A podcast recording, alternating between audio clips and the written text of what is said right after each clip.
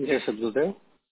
आप सबों का हिंदी साप्ताहिक सत्संग में बहुत बहुत स्वागत है। मैं नवीन कुमार, आज का होस्ट मैंने ये सत्संग फोर्ट मिल साउथ कैरोलिना से ज्वाइन किया है। आजकल के जीवन में हम अपने शारीरिक, मानसिक एवं सामाजिक जरूरतों और जिम्मेदारियों में पूरी तरह से व्यस्त हो चुके हैं। और इस व्यस्तता में एक सबसे महत्वपूर्ण चीज़ हम भूल ही गए हैं, वह है हमारी आत्मिक ज़रूरत। इसलिए यह बहुत ही सौभाग्य और हर्ष की बात है कि हम अपने जीवन में विहंगम योग को जोड़कर अपने आत्मा के वास्तविक चेतन आवश्यकताओं को पूरा करने का भी प्रयास कर रहे हैं। जैसा कि हमने पिछले कुछ सेशंस में मन के बारे में चर्चा की। पिछले सत्संग में हमने धर्म के बारे में चर्चा की कि वह कौन धर्म है जो हमें इस आध्यात्मिक यात्रा में सहायता प्रदान करते हैं। तो जैसा कि अभी तक हम सब मन के बारे में ही चर्चा कर रहे हैं कि इसे नियंत्रण में कैसे लिया जाए। और यह क्यों ज़रूरी है? तो इसी चर्चा को हम आज आगे और बढ़ाएँगे। और सबसे पहले इस सत्संग की शुरुआत हम करेंगे स्वागत गान से। तो सबसे पहले मैं कुमार वैभव जी से आग्रह करता हूँ कि वे सदगुरुदेव भगवान के चरणों में स्वागत गान अर्पित करें और उनका आवाहन करें। Over to you Kumar Vaibhav ji. Thank you uncle स्वागत कर। आज स्वागत नित्य गुरुवर। संत सुभागम आइए अध्यात्म विद्या दिव्य ज्योति सोमरसद बरसाइए दूष दूर गुर दूर करके शुद्ध हंस बनाइए भेद गम गति जन गर जन शक्ति द्वार हटाइए खुले द्वारा शब्द सागर भक्त जन नवाइए जन सदा फल विश्व शिक्षक शानान बचाइए। आज स्वागत नित्य गुरुवर, संत सुभागम आइए। भगवान की अब हम सभी सदगुरुदेव की उपस्थिति में उनके चरणों में प्रार्थना अर्पित करेंगे। विश्व की शांति और मंगल कामना हेतु, मंगल गान के द्वारा मैं पुनः कुमार वैभव जी से आग्रह करता हूँ कि वे सदगुरु के चरणों में मंगल गान को अर्पित करें। Over to Kumar Vaibhav ji. Thank you uncle मंगल गान विश्व शांति नाम मंगल, परम गुरु को ध्याइए। वर्ग द्वंद अशांति दूर कर। भाव मिटाइए सर्वभूम समाष्टि बनाइए भेष भाषा भाव जग में जन पर दर्शाइए। समृद्धि सुख शांति धरातल स्वर्ग भूमि बनाइए। विश्व शिक्षक जन सदा फल। नीति सरा सरापनाइए विश्व शांति। नाम मंगल परम गुरु को जाइए बोल सुदेव भगवान की जय, व्यक्त आपका बहुत बहुत धन्यवाद कुमार रघु जी। आपने बड़े ही मधुर वाणी में सदगुरुदेव भगवान का आवाहन किया तथा उनकी उपस्थिति में विश्व की मंगल कामना के लिए प्रार्थना किया। बहुत बहुत धन्यवाद। जैसा कि आज हम सब पुनः मन के बारे में चर्चा करने वाले हैं। तो एक नज़र पिछले सत्संग पे, जहाँ पे हमने दस धर्म के बारे में चर्चा की। हमने चर्चा की वह दस मानव धर्म जो हमें आध्यात्मिक उत्थान में बहुत ही महत्वपूर्ण योगदान देते हैं। वे हैं धृति, क्षमा, दम आस्तेय शौच, इंद्रिय निग्रह विद्या, सत्यम और अक्रोध। तो इसी चर्चा को आगे बढ़ाते हुए आज हम सब मन के बारे में और गहराई में जानने की कोशिश करेंगे। पहले तो हमें यह जानना होगा कि यह मन है क्या? यह कैसे कार्य करता है तो फिर हमें इसके बारे में, इसको नियंत्रण करने में और अधिक सहायता मिलेगी। इसके लिए आज मैं राज जी से आग्रह करता हूँ कि वे मंच पे आए और आज के प्रश्नों को वे लें और उनका उत्तर दें। वेलकम राज जी। धन्यवाद नवीन जी, जय सद गुरुदेव सभी को। जय सद गुरुदेव राज जी। आज आज पहला प्रश्न ले, इससे पहले मैं यह सबको एक बार पुनः बतलाना चाहूँगा कि अगर किसी के पास कोई भी प्रश्न हो तो वे हमारे आगे रख सकते हैं और हम उसका उसका उत्तर देने की हर संभव प्रयास करेंगे और उसके लिए आपको समय दिया जाएगा कि आप कब प्रश्न पूछ सकते हैं। तो अगर आपके पास कोई प्रश्न है तो वो अपने पास संभाल के रखें। आप, आपको अवसर दिया जाएगा। विराज जी तो आज का हमारा पहला प्रश्न है कि मन है क्या?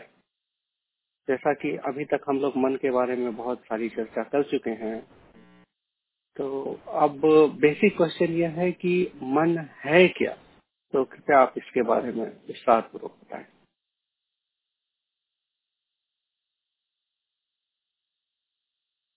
धन्यवाद नवीन जी।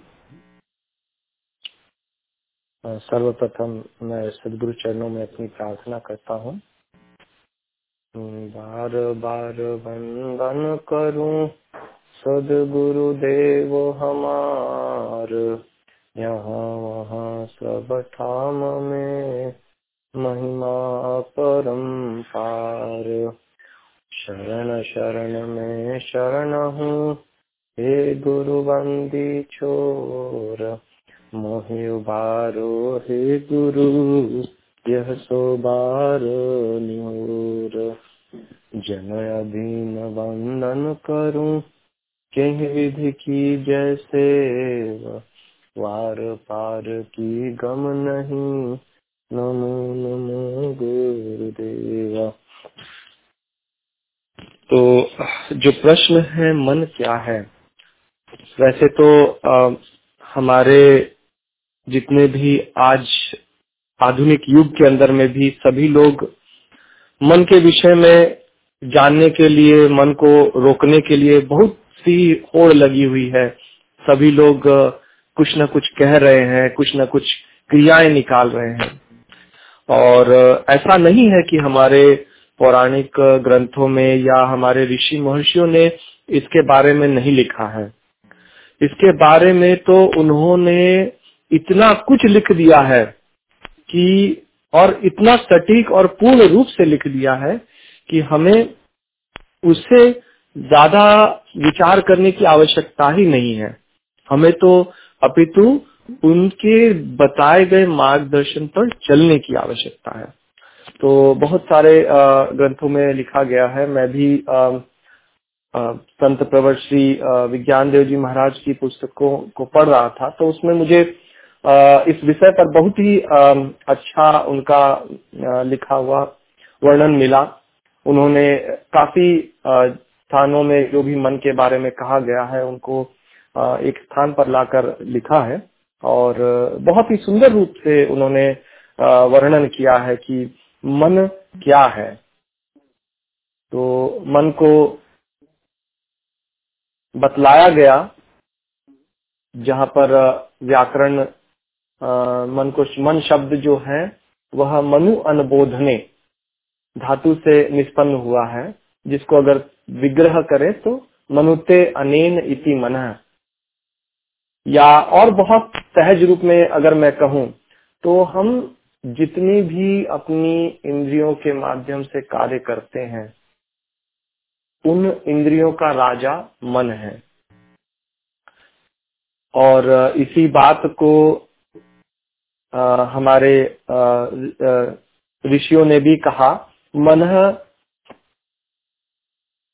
संकल्प विकल्प आत्म का मन तो जो मन संकल्प विकल्प कर सकता है, उसे मन कहते हैं। या जो तत्व संकल्प विकल्प करे, उसे मन कहते हैं। फिर महर्षि गौतम ने भी कहा, युगपत ज्ञानोत्पत्ति मनसो लिंगम। मतलब कि हम एक समय पर एक इंद्रिय के विषय को ग्रहण कर सके, ज्ञान को उसे मन कहते हैं। ये तो बहुत सारी ऋषि महर्षि ने अपनी बातों को बहुत सांकेतिक रूप में वर्णन किया। और भी बहुत सारे वैशेषिक दर्शन में कहा गया है, आत्मनि आत्मेन्द्रियार्थ सन्निकर्ष से ज्ञानस्य भाव भावस्य मनसो लिंगम। मतलब कभी इंद्रियों के आत्म सन्निकर्ष रहने पर पदार्थ का ज्ञान होता है। कभी नहीं होता है। मतलब कहा गया कि अंततः मूल रूप में देखें तो इंद्रियों के माध्यम से जो भी ज्ञान मिलता है, उस ज्ञान को आत्मा तक पहुँचाने वाली जो कड़ी है, उसे हम मन कहते हैं। चाहे वह हमें सुख का अनुभव हो, दुख का अनुभव हो, या कोई भी चीज़ों की ज्ञान का अनुभव हो, कोई दृश्य हम देखें, या कुछ सुन रहे हैं, वह सभी कुछ जो भी ज्ञान हम इस संसार में ग्रहण कर रहे हैं, वह सारा मन के माध्यम से आत्मा तक पहुँचता है।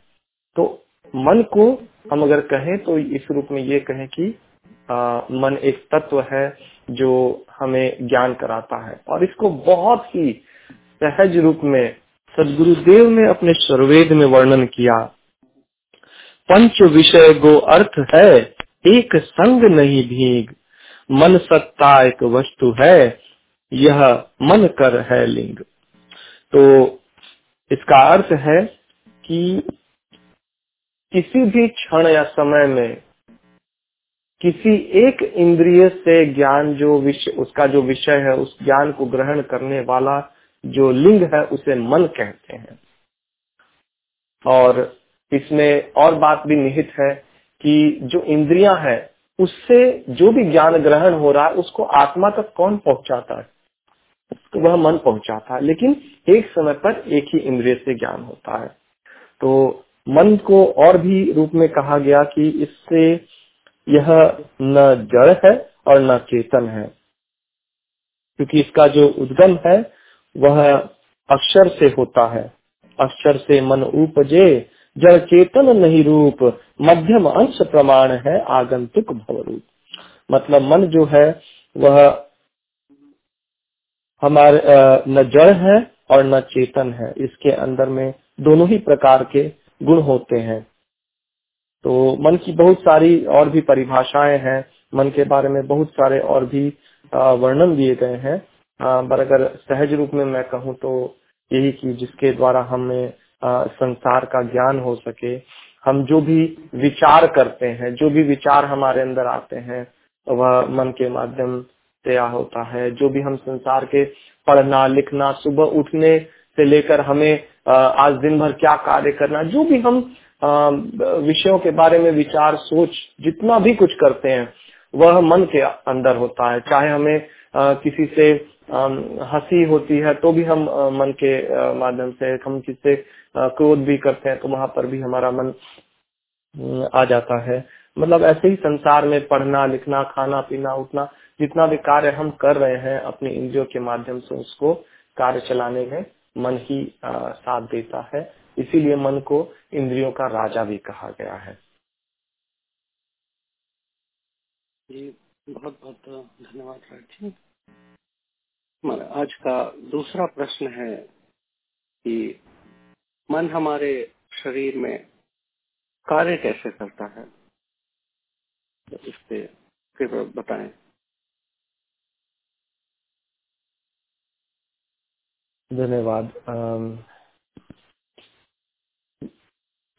मन हमारे शरीर के अंदर में एक ऐसा करण है जो कि एक स्थान से दूसरे स्थान पर जा सकता है। जैसे हमारी जो इंद्रियाँ हैं, आँख है, नाक है, मुँह है, कान है, हमारे हाथ है, पैर। तो इस शरीर के अंदर में जो भी हमारी ज्ञान इंद्रियाँ हैं उनका अपना अपना एक स्थान है। हाथ भी हमारे एक ही जगह फिक्स है। हम हिला सकते हैं, पर वह एक ही स्थान पर रहते हैं। पैर हमारे जहाँ है, वहाँ है, बस हम चल सकते हैं पैर के माध्यम से। तो जितनी भी इंद्रिया है, सबका एक ही अपना अपना स्थान है। लेकिन मन जो है, ये सारी इंद्रियों में घूम सकता है। ये चलायमान रहता है, ये ये ये ये सारी इंद्रियों में आप अभी अगर आप देखने का कार्य कुछ कर रहे हैं तो आँखों के माध्यम से, आँख के सामने है। अगर हम कानों से सुन रहे हैं तो कानों के साथ में तो ऐसे ही मन का स्थान जो है, वो बदलते रहता है। और यह इतना तीव्र है कि हमें समझ में नहीं आता, और हमें लगता है कि हम कई बार एक साथ दो काम भी कर रहे हैं। लेकिन यह एक साथ एक ही एक समय में, एक क्षण में एक ही इंद्रिय से काम ले पाता है। और इसको सदगुरुदेव ने अपनी वाणी में लिखा है सर्वेद के अंदर में, कि मने सुरति ले उड़त है, बाहर दृश्य पसार, जीव भूले निज रूप को भटकी रहे संसार। तो जो मन है, वह आत्मा की जो भी चेतना है, सुरति है, उसको लेके संसार में कार्य करता है। जैसे हमने पहले सुना कि मन क्या है तो मन इंद्रियों का राजा है और इंद्रियों के माध्यम से वह ज्ञान ग्रहण करता है। तो जब भी वह इंद्रियों के पास आत्मा की शक्ति को ले जाता है, तभी वहाँ से हमें ज्ञान का जानकारी होती है, हमें उस ज्ञान की प्राप्ति होती है। तो जो हमारी इंद्रियाँ हैं, उनके विषय क्या क्या हो गए? तो उनके विषय हो गए, शब्द है हमारे कानों को शब्द सुनने में अच्छा लगता है तो कान हमारे उनके शब्द हो गए। स्पर्श है त्वचा के लिए हो गया। रूप है आँखों के लिए है। रस है जिह्वा के लिए है। गंध है नासिका के लिए। तो ये हमारे पाँच इंद्रियों के पाँच विषय हो गए। और इन पाँच विषयों के द्वारा जो भी हमें ज्ञान ग्रहण करना होता है, उसके लिए मन शक्ति को आत्मा की शक्ति को ले जाता है और वहाँ से ज्ञान ग्रहण करता है। और इतना ही नहीं आ, अगर मन पर हमारा संयम नहीं रहता है तो मन हमें अनेक प्रकार के दृश्यों के तरफ़ भी ले जाता है और उसके बाद बहुत सारी तरह की कल्पना या विचारों में भी ले जाता है। जिस पर हम न चाहते हुए भी हमें उन चीज़ों में वह खींच लेता है। इसीलिए कहा कि मना सुरत ले उड़त है, बाहर दृश्य पसार।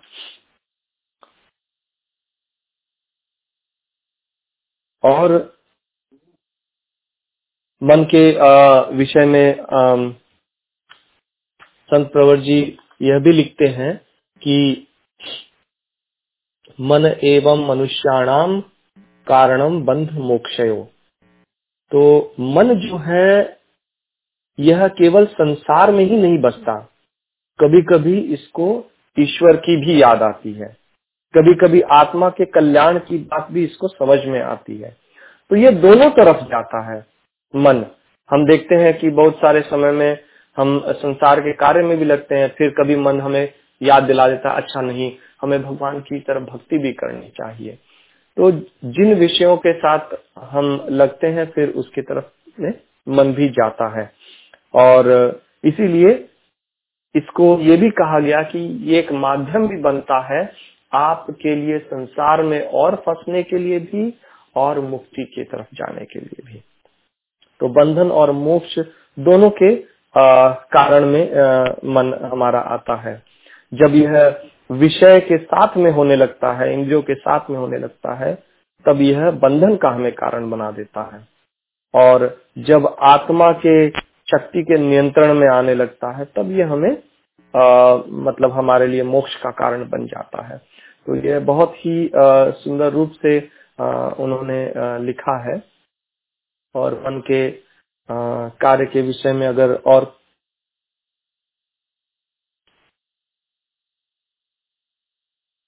बातों को भी सदगुरुदेव ने अपने स्वरवेद में आ, लिखा है कि मन की गति बहुत तीव्र भी है।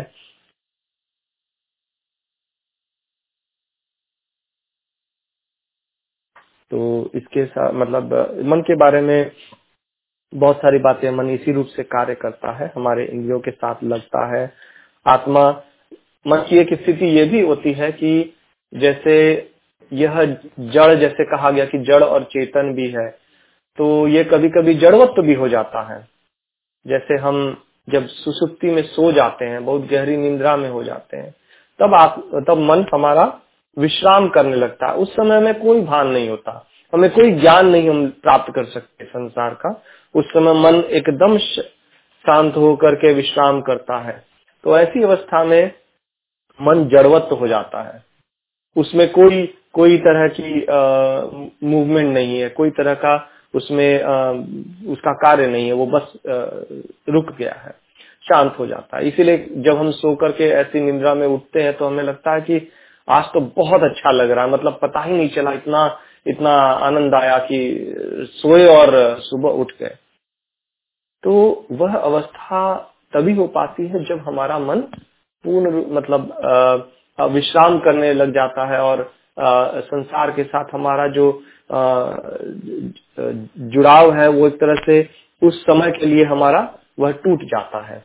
तो हमारे साथ शरीर है, लेकिन इस अवस्था में भी यह बड़ी अद्भुत बात है कि आपको फिर भी ज्ञान होता है कि विश्राम कर रहे थे। मतलब उस रात के गुजरने का आपको फिर भी ज्ञान है कि कौन सा ऐसा तत्व है जिसे फिर भी वो भान रहा कि हाँ मुझे तो पूरा शरीर में मतलब यह मुझे पता ही नहीं चला। तो यह जो कहने वाला तत्व है, यह जो है वो आत्मा है। और जब इस मन मन का संबंध जब संसार से उस समय टूट जाता है तो मन विश्राम करता है और आत्मा को बहुत आनंद लगता है। वह आत्मा उस पूरी रात्रि का फिर वो साक्षी भी बन जाता है। तो इसीलिए मन की जो अवस्था है वह तीन अवस्थाएँ बताई गई है। जागृत अवस्था सुसुप्ति और स्वप्नावस्था और सुसुप्ति। तो जागृत में जब हम रहते हैं तो हमें संसार का ज्ञान प्राप्त होता है। और जब हम ड्रीम्स देखते हैं जब हमें सपने आते हैं तो वो एक और अवस्था है जिसमें मन आ, हमारे शरीर के अंदर में जो हमारे चित्त है, उसमें विषयों को पकड़ करके, नाना प्रकार के दृश्यों को फिर बनाने लगता है। और जो तीसरी अवस्था हो गई, वह सुसुप्ति अवस्था हो गई, जिसमें मन जा करके विश्राम करता है। तो इस तीनों अवस्था के साथ में मन कार्य करता है। हमारे अंदर में जो विषय उठते हैं, उसको लेकर के फिर मनन करना, उसका कार्य हो जाता है।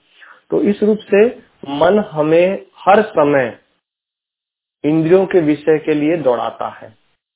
आज इसके पास ये संसारिक ज्ञान की इंद्रियों का ज्ञान है तो ये उस तरफ़ चला जाता है और हमें सारे संसार के प्रति खींचता है। कभी हमें बतलाता है कि आज ये काम करना है अच्छा अभी वो मीटिंग है या कुछ है तो ऐसे हमें दौड़ाता है। तो लेकिन वह सारी चीज़ों की साक्षी आत्मा होती है जिसके पास ये ज्ञान जाता है। तो इसी रूप से मन कार्य करता है। जी आपका बहुत बहुत धन्यवाद। अभी आ, अगर किसी को कोई भी शंका हो कोई भी प्रश्न हो तो वे कृपया आगे आए और अपना प्रश्न पूछ सकते हैं।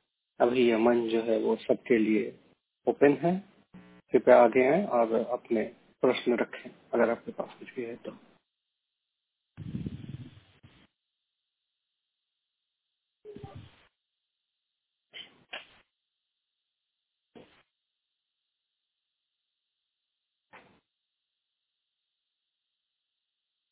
ओके तो अभी हम सब अगले प्रश्न की ओर चलेंगे। देखिए हमारा आज का अगला प्रश्न है कि मन कभी मित्र भी बन जाता है, कभी शत्रु भी बन जाता है।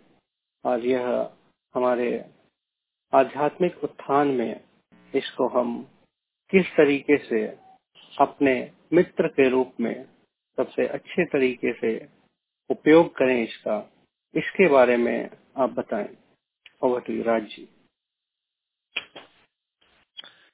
धन्यवाद नवीन जी।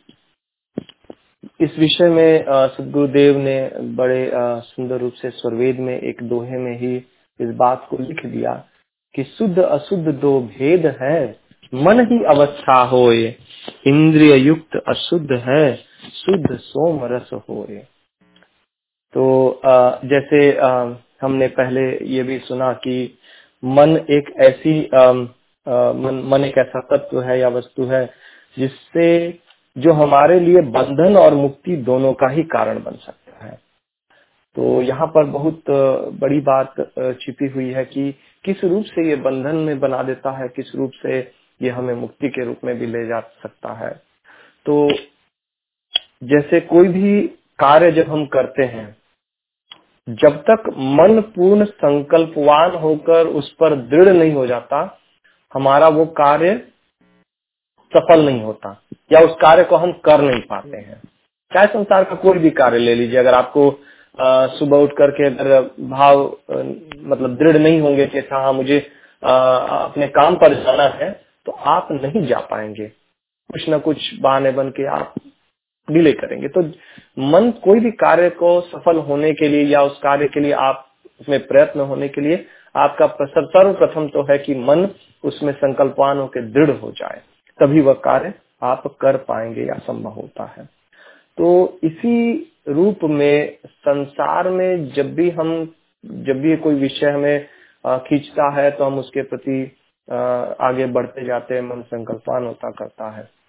लेकिन अगर इसी मन की शक्ति को, इसी मन की क्षमता को अगर हम परमात्मा की भक्ति की तरफ़ भी लगाने के लिए शुरुआत कर दें तो हमारा यह मन हमारे लिए बहुत ही मित्र का रूप काम करने लगेगा।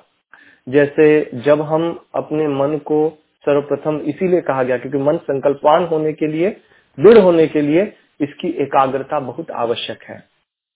और उसी लिए सबसे प्रथम जो सीढ़ी कही गई कि कोई कार्य के लिए संभव तक पाने के लिए आपको मन को एकाग्र करना आवश्यक है। और जब हम परमात्मा की प्राप्ति की बात करें या ये कहें कि इसको हम कैसे मित्र बना लें तो मित्र तभी बनता है जब ये हमें दौड़ाना बंद कर दे। आज हमारी करेंट स्थिति में देखेंगे कि मन हमें हर कार्य के लिए दौड़ा रहा है। हमें संसार की हर बातों को याद दिलाता अच्छा ये कार्य करना, ये कार्य करना, ये कार्य करना। और कई बार तो अगर हमें नहीं भी करना है तो उस पर हम बहुत सोचते हैं। आज साइंस भी कहता है कि हमारा बहुत सारा समय हम ऐसी बातों को विचार या करने में करते हैं जो कि हमारे लिए आवश्यकता ही नहीं है। या अगर इस बात को मैं मैं कह दूँ कि हम दिन भर में जितना भी एफर्ट देते हैं जितना भी हम क्षमता है हमारी उसका सिर्फ़ 20 प्रतिशत ही हमारा आ, अच्छा कार्य है। या आ, मतलब जिसका हमारा जो हमें करना चाहिए वो बीस प्रतिशत है। बाकी तो हम सत्तर, अस्सी परसेंट तो उसमें बहुत सारे ऐसे कार्य ही करते हैं कि जो आवश्यकता ही न हो। या जहाँ पर हमारी मन की शक्ति, हमारी व्यर्थ चली जाती है। तो अगर जब हम मन को रोकना प्रारंभ कर दें तो क्या होगा कि वही शक्ति का आपका 20 प्रतिशत से आप और बढ़ाते चले जाएँगे। या जिनका अगर ऑलरेडी बहुत कॉन्सेंट मन फोकस्ड है तो उनको और लाभ होगा। तो स्वामी जी ने जब कहा कि शुद्ध, अशुद्ध दो भेद मन ही अवस्था हो तो इंद्रियों के साथ जब तक मन हमारा कंट्रोल में नहीं है तो वो इंद्रियों के साथ विषय में घूमेगा। उसके पास वही विषय है, वही जाने का रास्ता है तो वो इन्हीं में हमें दौड़ाते जाएगा। तो उस स्थिति में क्या होता है? उस स्थिति में हमारी बहुत सारी एनर्जी व्यर्थ होती है। और यही बात हम देख ले उन व्यक्तियों के लिए जिनका मन एकाग्र है जिन्होंने अपने मन को रोकना रोकने की आ, आ, प्रयास करते हैं या जिन्होंने अपने मन को काफ़ी हद तक रोका है उनमें क्या होता है? उनका मन बहुत शांत होता है। इसीलिए जब भी वो कोई कार्य को करना चाहते हैं वह मन तुरंत संकल्पवान हो जाता है और पूरी क्षमता से वहाँ लग जाता है। इसलिए उन लोगों का कार्य बहुत तेज़ी से सफल होता है। अपितु बाकी और का जिनका मन अभी चंचल है आ, मतलब कभी एक विषय में दौड़ के दूसरे में चला जाएगा तो आप क्या है डाइवर्ट हो जाते हैं और आपकी क्षमता शक्तियाँ बहुत हद तक व्यर्थ भी होती है। तो इसीलिए मन हमारा मित्र बनाने का जो सबसे प्रथम कार्य कहा गया वह यही कहा गया कि मन को हम रोके मन पर अंकुश लगाएँ जिसको लाइक वेद मंत्रों में भी आ, इसका उल्लेख आया है। ये जागृतो दूर मुदयति दैवम तदु सुप्त तथा वैती दूरंगम ज्योतिषाम ज्योतिरेकम तन में मन शिव संकल्प मस्तु मतलब हमारा मन अच्छे शुभ संकल्पवान हो मतलब बहुत दृढ़ हो मन की जो गति है, वो बहुत चंचल है, बहुत विद्युत से भी ज़्यादा चपल है। लेकिन इसकी गति को जब अगर हम रोक लेते हैं, इसकी गति को हम जब प्रयास करने लग जाते हैं रोकने का तो यह हमारे साथ मित्र बन जाता है। और सिर्फ़ संसारिक उपलब्धि ही हमें नहीं प्राप्त होती। जब यह हमारा मन रुकने लग जाता है तो इसको अगर हम उस समय फिर अंतर्मुख की अवस्था भी आती है जहाँ पर मन जब शुद्ध होकर के अंतर्मुख होने लगता है तो हमें अंतर का भी विषय बहुत सारे जो आ, मंडल है उन सब का ज्ञान प्राप्त होना शुरू होता है। वहाँ पर जो अनुभव है वह भी प्राप्त होना शुरू होता है। तो आ, मन को मित्र बनाने का जो सहज मार्ग है जो बड़ा साधारण मार्ग है वह मतलब आध्यात्मिक तौर पर नहीं सांसारिक तौर पे भी अगर हम सोचें तो ध्यान की अवस्था ध्यान करने की बात कही गई है। आ, बहुत आ, मतलब आज तो बहुत सारे संसार में लोग दौड़ रहे हैं कि अच्छा हाँ बैठ करके आँखों को मूंद करके भी आ, कुछ भी विचार मतलब भाव को लेकर के अच्छा एक जगह एकाग्र कर रहे हैं और उसी को मतलब बहुत सारे लोग ध्यान समझ करके चल रहे हैं। कुछ लोग प्राणों पर भी व्यायाम कर रहे हैं कि यही ध्यान है। तो बहुत सारे आ, बने हुए हैं लेकिन एक ध्यान को जिसको सदगुरु देव ने आ, अपने जीवन में बतलाया कि बाकी जितनी भी चीज़ है जो हम कर रहे हैं शरीर के माध्यम से इंद्रियों के माध्यम से प्राणों के माध्यम से वह हमारा ध्यान का लाभ हमें नहीं देगा। वह एक्चुअली में ध्यान नहीं है।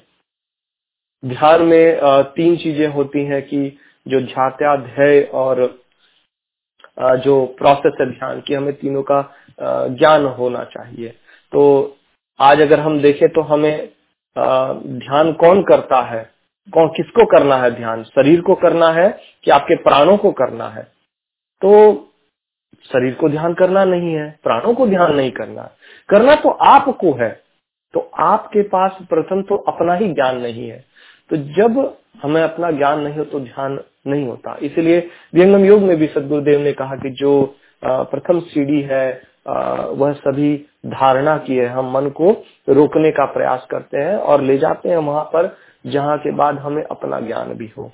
तो हमें ये सारी प्रोसेस जानना चाहिए ज्ञान के रूप में और सही रूप में उसको अनुसरण करना चाहिए कि ध्यान क्या है, कौन सी सही पद्धति है, कैसे हम मन को रोके, मन क्या वस्तु है।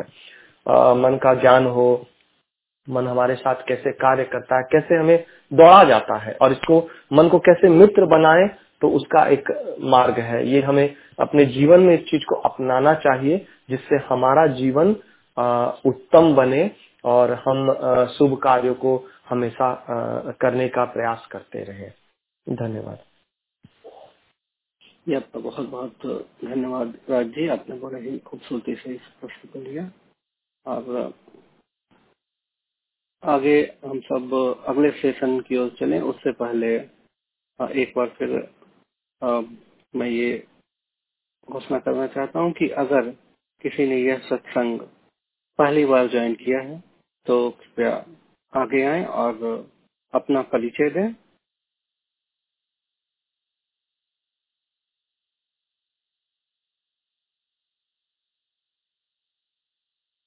ओके। तो अब हम सब इस सत्संग के अगले फ़ेज़ में चलेंगे, जहाँ पे हम सब स्वरवेद का अध्ययन करेंगे। लेकिन उसके पहले हम सब एक भजन का आनंद लेंगे। उसके बाद फिर पुनः हम सब स्वरवेद अध्ययन की ओर चलेंगे। तो सभी लोगों से आग्रह है कि जिनके पास स्वरवेद हैं, वे अपना स्वरवेद निकाल के रखेंगे, जिससे कि उनको समझने में आसानी होगी। तो फ़िलहाल हम सभी चलते हैं भजन की ओर।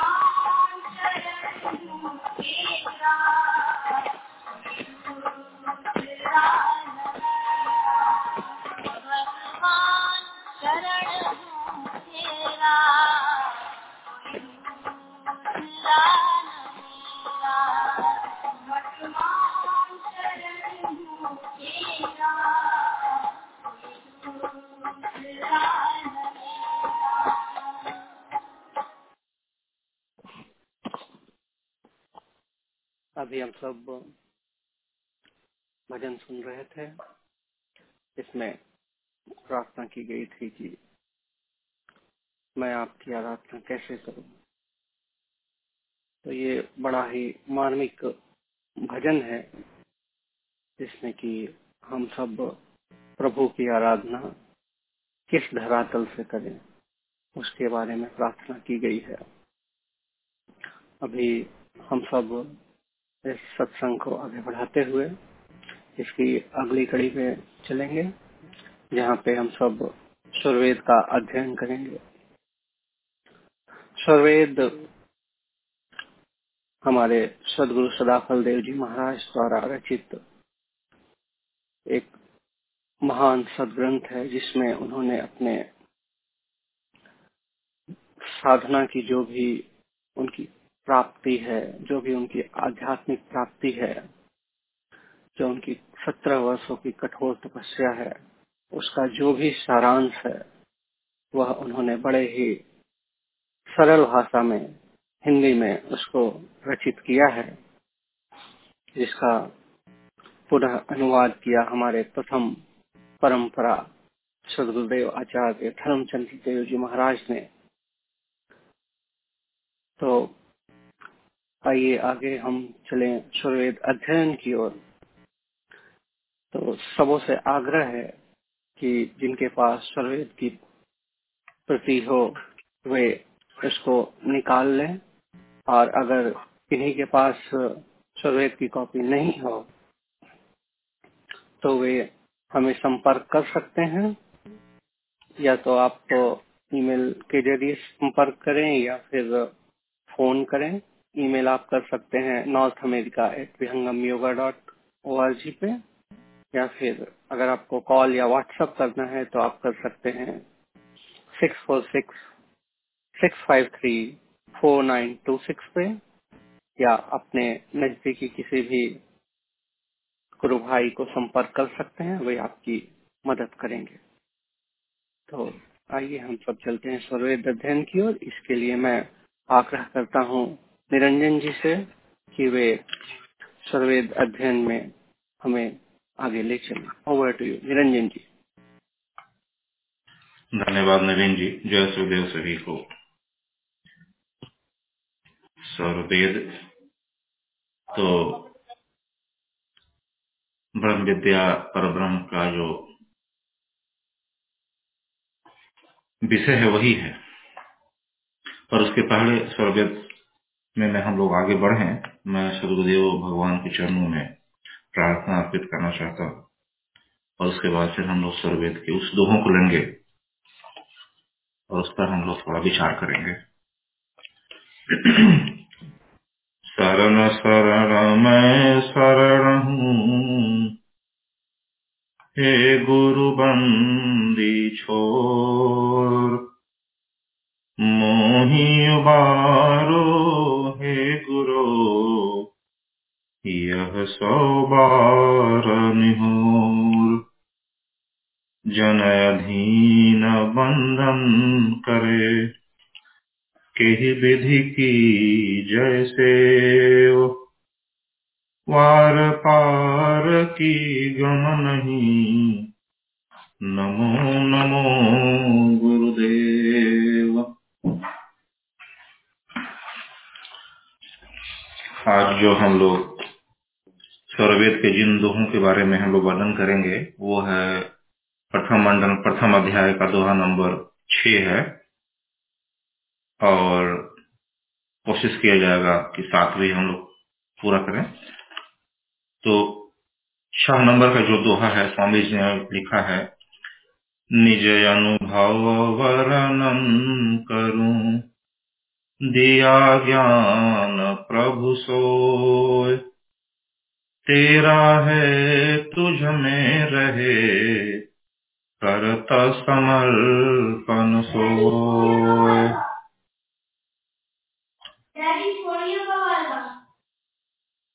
स्वामी जी ने यहाँ पर क्या लिखा? स्वामी जी कहते हैं कि विहंगम योग समाधि में जो भी ज्ञान प्राप्त हुआ उस अनुभूत ज्ञान का वर्णन करता हूँ। यह ज्ञान तेरा दिया हुआ है और इसकी रक्षा भी तुम्हारे ही द्वारा होगी। इसलिए इस ज्ञान को मैं तुझे ही समर्पण करता हूँ। कितनी आसानी से गुरुदेव भगवान ने कहा कि जो भी ज्ञान मुझे विहंगमियों के समाधि में प्राप्त हुआ, जो भी अनुभूत हुआ, वह तुझे ही समर्पण करता हूँ। क्यों? क्योंकि यह ज्ञान जो है तेरा दिया हुआ है। मेरा तो है नहीं। क्योंकि यह ज्ञान तुम्हारा है, इसलिए इसकी रक्षा भी तुम ही करोगे। इसलिए इस ज्ञान को मैं तुझे समर्पण करता हूँ। स्वामी जी सदगुरु सदाफल देव जी महाराज जैसा कि हमारे वर्तमान सदगुरुदेव सदगुरु अनंत श्री आचार्य स्वतंत्र देव जी महाराज सब प्रकाश की भूमिका में भी क्या लिखे हैं? लिखे हैं कि सृष्टि के प्रारंभ से अनेक महापुरुष हो चुके हैं। जिन्होंने अपने द्वारा किए गए अनेक अभूतपूर्व कार्यों से विश्व की मानवता का महान उपकार किया है। और इसमें सर्वोपरि स्थान उस महान सत्ता का है, जिसने सारे संसार के प्रताप जीवों के उद्धार के लिए उस चेतन विज्ञान के प्रचार प्रसार का ही संकल्प ले लिया। और उसके निमित्त अथक परिश्रम पर अपने निजी जीवन की सारी सुख सुविधाओं का परित्याग कर उनके बीच जाकर उन्हें उस परमात्मा प्राप्ति का न केवल संदेश सुनाया, बल्कि उन्हें उस योग्य बना दिया कि उनके मानव जीवन के सर्वोच्च लक्ष्य को प्राप्त करवाया जा सके। यह उस ज्ञान की बात कर रहे हैं। स्वामी जी उस परमात्मा प्राप्ति के चेतन विज्ञान को जानने के लिए अपनी योग यात्रा कब से, बचपन से ही शुरू कर दिया था उन्होंने। जब तक वो सत्य ज्ञान की तलाश में लगे रहे जब तक उन्हें पूर्णता की प्राप्ति नहीं हो गई। वे योग के सर्वोच्च धरातल को प्राप्त कर गए। उसके बाद ही जो है, यह इस ज्ञान का प्रचार प्रसार उन्होंने किया। स्वामी जी का जो लक्ष्य था, वो प्रभु प्राप्ति के सच्चे मार्ग की प्राप्ति का था। जिसके लिए वो क्या करते थे? व्यर्थ रहा करते थे। जहाँ से भी, जहाँ से अध्यांतर साधन में आगे का मार्ग मिलता जाता था आ, उस पर जो है स्वतंत्र स्वामी जी जो है अत्यंत श्रद्धा भाव से बढ़ते जाते थे। मगर यह भी विचार करते जाते थे कि अभी पूर्णता का मार्ग इससे अभी आगे है। जो भी आ, जो है संत महात्मा उनको मिलते जाते थे बचपन बचपन में बाल्यकाल में जो भी मार्ग बतलाते जाते थे वो करते जाते थे। वो अनुव्रत बढ़ते जाते थे। इसी क्रम में क्या था? कि एक विशेष संत स्वामी जी को मिले हैं। तब जाकर के उनको शांति और बोध प्राप्त हुआ है। और उसके बाद जब है, उस संत द्वारा बताई गई साधना को व्यतिकुट आश्रम की पर्ण पोटी के नीचे एक गुहा में करने लगे। जिसे आज हम व्यतिकुट गुहा के नाम से जानते हैं। वह वही गुहा है। यह उन्नीस विक्रम संवत में अर्थात उन्नीस सौ छह में स्वामी जी वहाँ पर साधन करते थे। स्वामी जी की जो है वो गुफा कैसी थी? खपरेल थी। आज जो है, आप जाइएगा तो वहाँ देखिएगा पंचतला जो है वो स्मृति का केंद्र बना हुआ है, जिसके निचले भाग में अभी भी वह गुफा है, जहाँ जाने की अनुमति लेकर के आप जा सकते हैं। तो स्वामी जी की यात्रा जो थी, बहुत ही ऐसी नहीं, स्वामी जी की यात्रा रही ही ऐसी है। उनका जन्म ही हुआ इसीलिए था। संसार के कल्याण के लिए। तभी तो वह बाल्यकाल से ही उस ईश्वर प्राप्ति की ओर बढ़ गए। अनेक मार्ग उनके सामने मिले, उनको किया पर संतुष्ट नहीं हुए। उनके अंतकरण बराबर यह भाव रहा करता था कि पूजा का भेद तो कुछ और ही होना चाहिए। किसी विज्ञान के क्षेत्र में बढ़ने के लिए कुछ प्रारंभिक आधार रहते हैं, मगर धीरे धीरे उसकी गहराई भी प्रविष्ट करने पर उसके आगे का विशिष्ट ज्ञान भी मिलने लगता है। स्वामी जी हमेशा आगे के ज्ञान की प्राप्ति के लिए, अपनी ज्ञान की पिपासा को शांति के लिए संत महात्माओं की तलाश में रहते थे, जैसे मैंने पहले बताया। हर समय जो भी मिलता था, जो भी विधि क्रम जहाँ भी बताया जाता था, वो वहाँ सुनते जाकर के सुनते थे, उसे करते भी थे। पर अधिकांश जगह को उन्हें निराशा मिली। उनके जो है अनेक विद्वान, संत महात्मा की चर्चा वाद विवाद बहुत होता था। पर उनके अंदर की जो आकुलता थी वो बढ़ती जा रही थी, क्योंकि कोई भी शांत नहीं कर पा था। उनके प्रश्नों का जवाब बहुत मुश्किल था। बचपन से ही जो वैराग भाव उनके अंदर में जो हो गया था, वह धीरे धीरे तीव्र, बहुत तेज होने लगा। कहते थे स्वामी जी कि परमात्मा की पूजा या परमात्मा प्राप्ति के नाम पर जो भी पद्धतियाँ समाज में प्रचलित थी उसके बारे में बराबर क्या था? उनके मन में यह भाव उठता था कि परमात्मा प्राप्ति का यह मार्ग सही नहीं है। एक विशेष महात्मा से उन्हें आंतरिक पूजा के भेदिक ज्ञान के बारे में मालूम हुआ, जिससे उन्हें कुछ संतोष हुआ और उस अभ्यास को वे विधिवत करने लगे। उनकी साधना की यात्रा अब सतत आगे बढ़ने लगी। उस अभ्यास काल में ही अनेक चमत्कारिक अनुभव होने लगे। यह जो अनुभव था उसको उन्होंने समेट करके रखा। उसे दृष्टा भाव से उसे अनुभूत करते रहे। मन में यह भी सोचते रहे कि परमात्मा की अनुभूति तो इंद्रिय, मन, वाणी आदि से भिन्न होना चाहिए। ये सब तो प्राकृतिक चीज़ें हैं, कैसे हो सकता है? तो इस तरह से प्रारंभिक यौगिक अनुभूतियों में भी प्राकृतिक शब्द और प्रकाश की अनुभूति होने पर भी उन्होंने उन्होंने जो है माइक शब्द और प्रकाश ही कहा और निरंतर आगे बढ़ने के लिए, ज्ञान की प्राप्ति करने के लिए कहा कि आप आगे बढ़ते चले। यह नहीं है मालूम। जब तक कि उन्हें आंतरिक वेद साधन का रहस्य नहीं प्राप्त हो गया।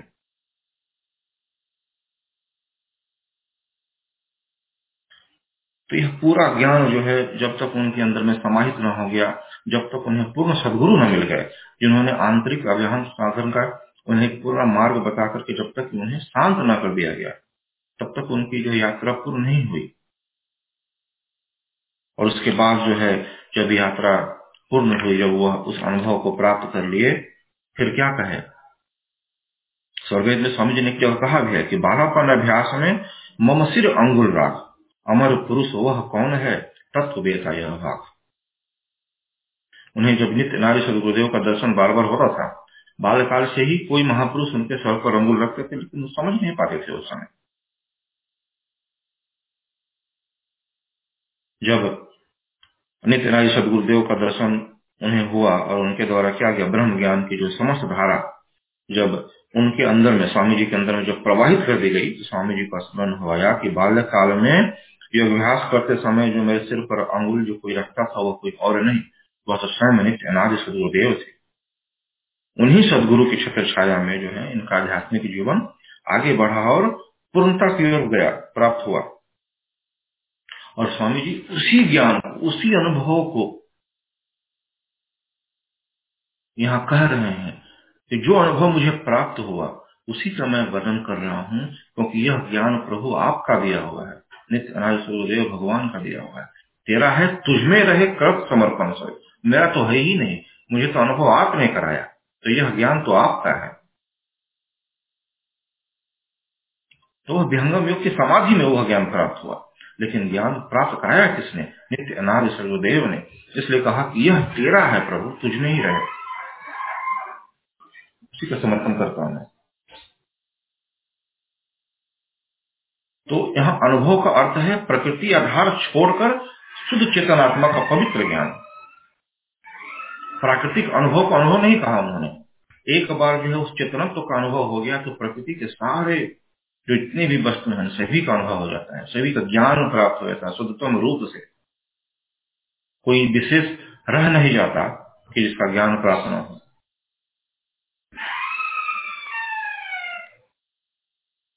तो इसलिए स्वामी जी ने इस दोहे के माध्यम से यह समझाने का प्रयास किया कि यह जो भी मैं पुस्तक लिख रहा हूँ, जो भी मैं ज्ञान जो है आज सारे संसार में सभी को देने का जो मैंने संकल्प लिया, निश्चय लिया, यह प्रभु, यह ज्ञान तो तेरा है।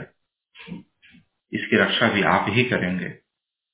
इसलिए इस ज्ञान को समर्पण भी मैं आपके चरणों में ही करता हूँ। यह था इस दोहे का भाव, और मैं चाहता हूँ कि अगर किसी के पास कोई प्रश्न हो तो ज़रूर आगे आए और इस दोहे संबंधित अगर कुछ भी समझ में ना आ रहा हो तो अपने प्रश्न को रखे। हम लोग कोशिश करेंगे कि आपके प्रश्नों को उत्तर दिया जाए।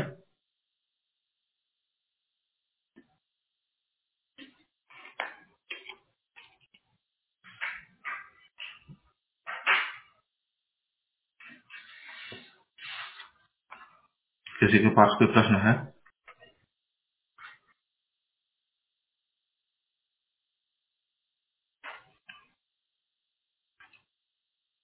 तो नवीन जी, क्या समय है या जो दोहे के लिए यार मुझे लगता है कि साढ़े दस तो हो गया। तो जैसा आप जी। जी अगर किसी के पास कोई प्रश्न नहीं है तो हम सब इस सत्संग को यहीं पे कंक्लूड करते हैं। क्योंकि समय की सीमा को भी ध्यान में रखना है हमें। ऐसे तो कहने सुनने को बहुत विषय हैं और हम सब आगे जा सकते हैं लेकिन समय सीमा को ध्यान में रखना बहुत ज़रूरी होता है। तो अगर किसी ने यह सत्संग पहली बार ज्वाइन किया है तो कृपया आगे आए और अपना इंट्रोडक्शन दें।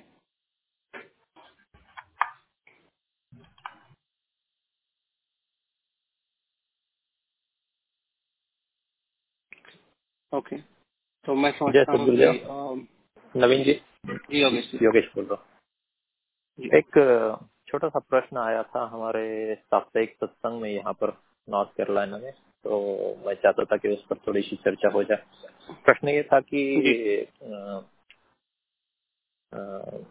सदगुरु सदाफल देव जी महाराज ने अपना अपनी ज़्यादातर जो तपस्या है सत्रह साल की जो कठिन साधना है वो किस आश्रम में सबसे ज़्यादा या कौन से कौन से आश्रम में उन्होंने वो साधना पूरी की?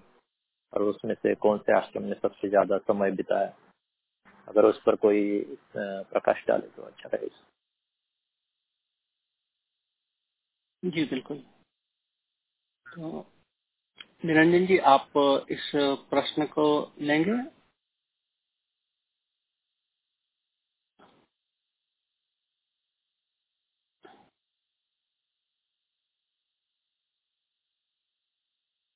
ओके। नहीं मैं मैं कह रहा था कि अमरजीत सोलंकी जी हो या विजय जी हो अगर वो लोग इस पर होंगे तो ज़्यादा अच्छा है। यस यस यस तो मैं अमरजीत कौर आंटी जी अगर आप लाइन पे हैं और अगर आप इस संदर्भ में बताना चाहें तो कृपया हमें मार्गदर्शित करें।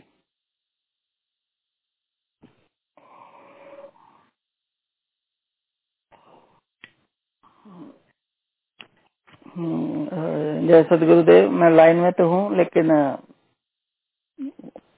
मैं अभी कुछ बोल नहीं सकती हूँ तो कोई बात कोई बात नहीं हाँ। विजय जी को सुनना चाहेंगे हम लोग। जी जी जी। विजय कुमार जी अगर आप लाइन पे हैं तो कृपया इस प्रश्न को लें कि स्वामी जी ने अपना कितना समय कौन कौन से आश्रम पे किस तरीके से व्यतीत किया, इसके बारे में अगर आप सबको मार्गदर्शित करें। जी जय सदगुरुदेव सभी को।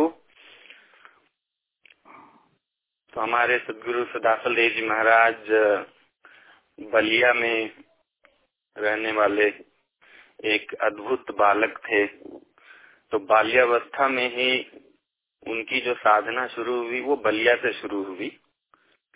बलिया में, पास में जो जंगल होता था, वो बाल्यकाल से ही वहाँ जाके एकांत में बैठ जाते थे और ध्यान करते थे।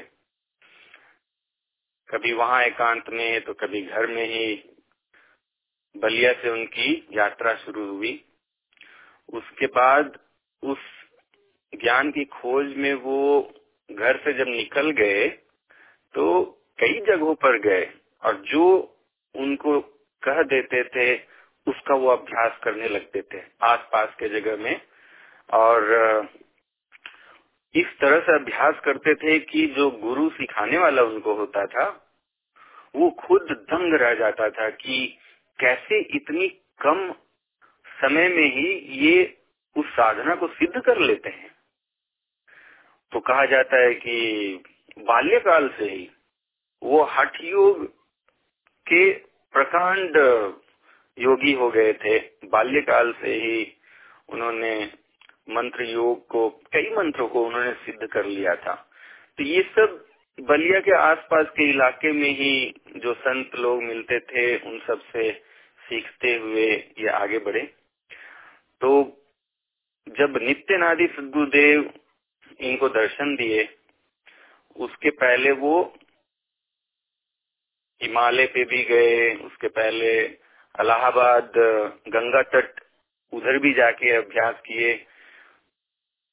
नित्यनादि सदगुरुदेव जब इनको दर्शन दे के जब बताते हैं कि ऐसे ध्यान करना है तो फिर जो छह महीने का गुहा अनुष्ठान उन्होंने किया, वो फिर बलिया के गुफा में भी किया उन्होंने। कई गुहा अनुष्ठान किया उन्होंने छह महीने का। तो मुख्य रूप से तीन जगह पे अगर कहा जाए तो तीन जगह पे इनकी साधना विशेष रूप से हुई। एक हिमालय शून्य शिखर आश्रम, एक बलिया के गुफा में और अलाहाबाद जो झूसी है। ये तीन मुख्य उनके स्थान हैं जहाँ पे उन्होंने विशेष समय दिया।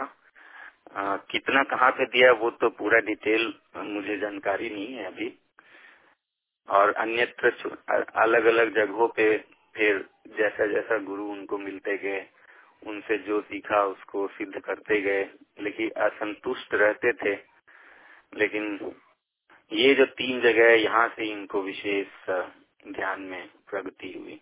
हिमालय शून्य शिखर आश्रम वृत्तिकूट आश्रम बलिया और जो सदगुरु दासल देव झूसी धाम है इलाहाबाद में ये तीन जगह पे उनका विशेष है। जी बहुत बहुत धन्यवाद विजय जी। तो आशा करता हूँ योगेश जी आपको इस प्रश्न का उत्तर मिल गया होगा। जी जी ज़रूर धन्यवाद। जी धन्यवाद।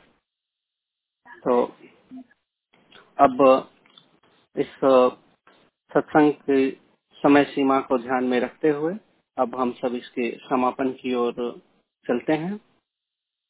सत्संग को समाप्त करेंगे हम एक छोटी सी वंदना आरती और शांति पाठ के द्वारा। गुरु वंदना के माध्यम से हम सब सदगुरु के चरणों में अपनी भक्ति अर्पित करते हैं और इसके लिए मैं लिखी शिवानी जी से आग्रह करता हूँ कि वे वंदना के अंतिम चार पंक्तियों को सदगुरुदेव के चरणों में अर्पित करें। Over to you Shivani. जय सदगुरुदेव सभी को धन्यवाद, मामू, वंदना। प्रभु कल्प संत समाज उत्तम सर्वधर्माचार्य जिमिन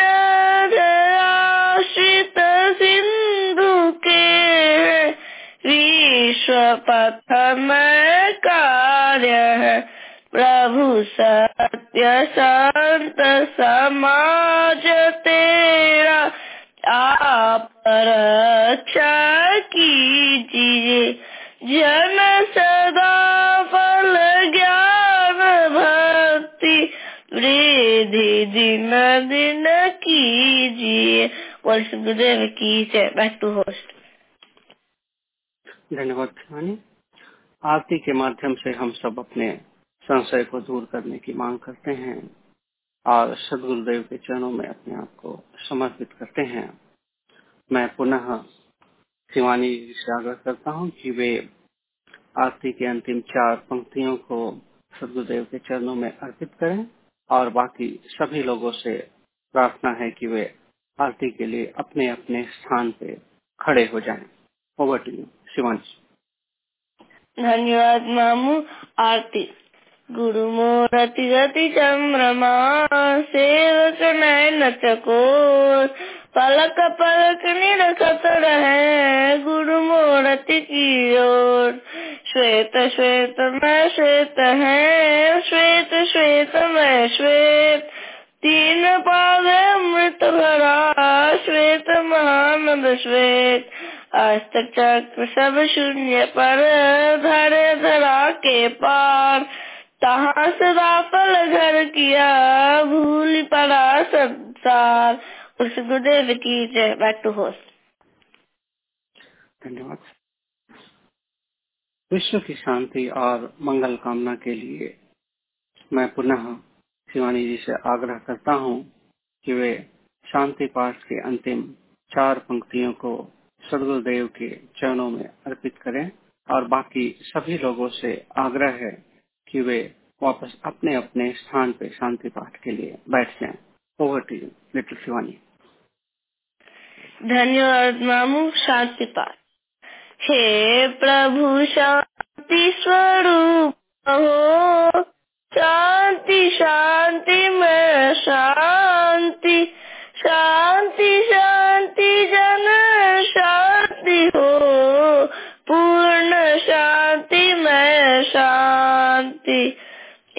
प्रभु शांति प्रदान कर, दूर हो सर्व शांति। देव सदा फल शांति में शांति शांति, सुख, शांति। गुरुदेव की जय। बैक टू होस्ट आपका बहुत बहुत धन्यवाद लिटिल शिवानी आपने बड़े ही सुंदर वाणी से वंदना आरती और शांति पाठ को सदगुरुदेव के चरणों में अर्पित किया और इस सत्संग को समापन की ओर ले गए। बाकी सभी लोग जिन्होंने इस सत्संग में महत्वपूर्ण भूमिका निभाई, खास करके मास्टर वैभव राज जी विजय कुमार जी, निरंजन जी, योगेश जी लिटिल शिवानी, आप सबों का बहुत बहुत धन्यवाद। बाकी सभी लोगों का जिन्होंने अपना महत्वपूर्ण समय निकालकर इस सत्संग को ज्वाइन किया, उन सबों का भी बहुत बहुत प्रादुर्भाव। और अगर किसी को भी कोई भी प्रश्न हो, या अगर वे स्वरवेद को, स्वरवेद की एक प्रति को वापस और फिर पाना चाहते हैं, जिनके पास नहीं हो, वो पाना चाहते हैं तो वे कृपया हमें संपर्क कर सकते हैं। उसके लिए आप ईमेल लिख सकते हैं North America at Vihangam Yoga dot O R G या फिर आप डायरेक्ट कॉल करें। कॉल नंबर है six four six six five three four nine two six और अगले वीक हम सब पुनः इसी ब्रिज लाइन पे, इसी समय 9:30 थर्टी एम ईस्टर्न फिर से मिलेंगे। तब तक के लिए सभी को जय सदगुरुदेव और सदगुरुदेव भगवान आपके चरणों में, आपको सदगुरुदेव भगवान आपके जीवन में खुशियाँ लाए जय सदगुरुदेव।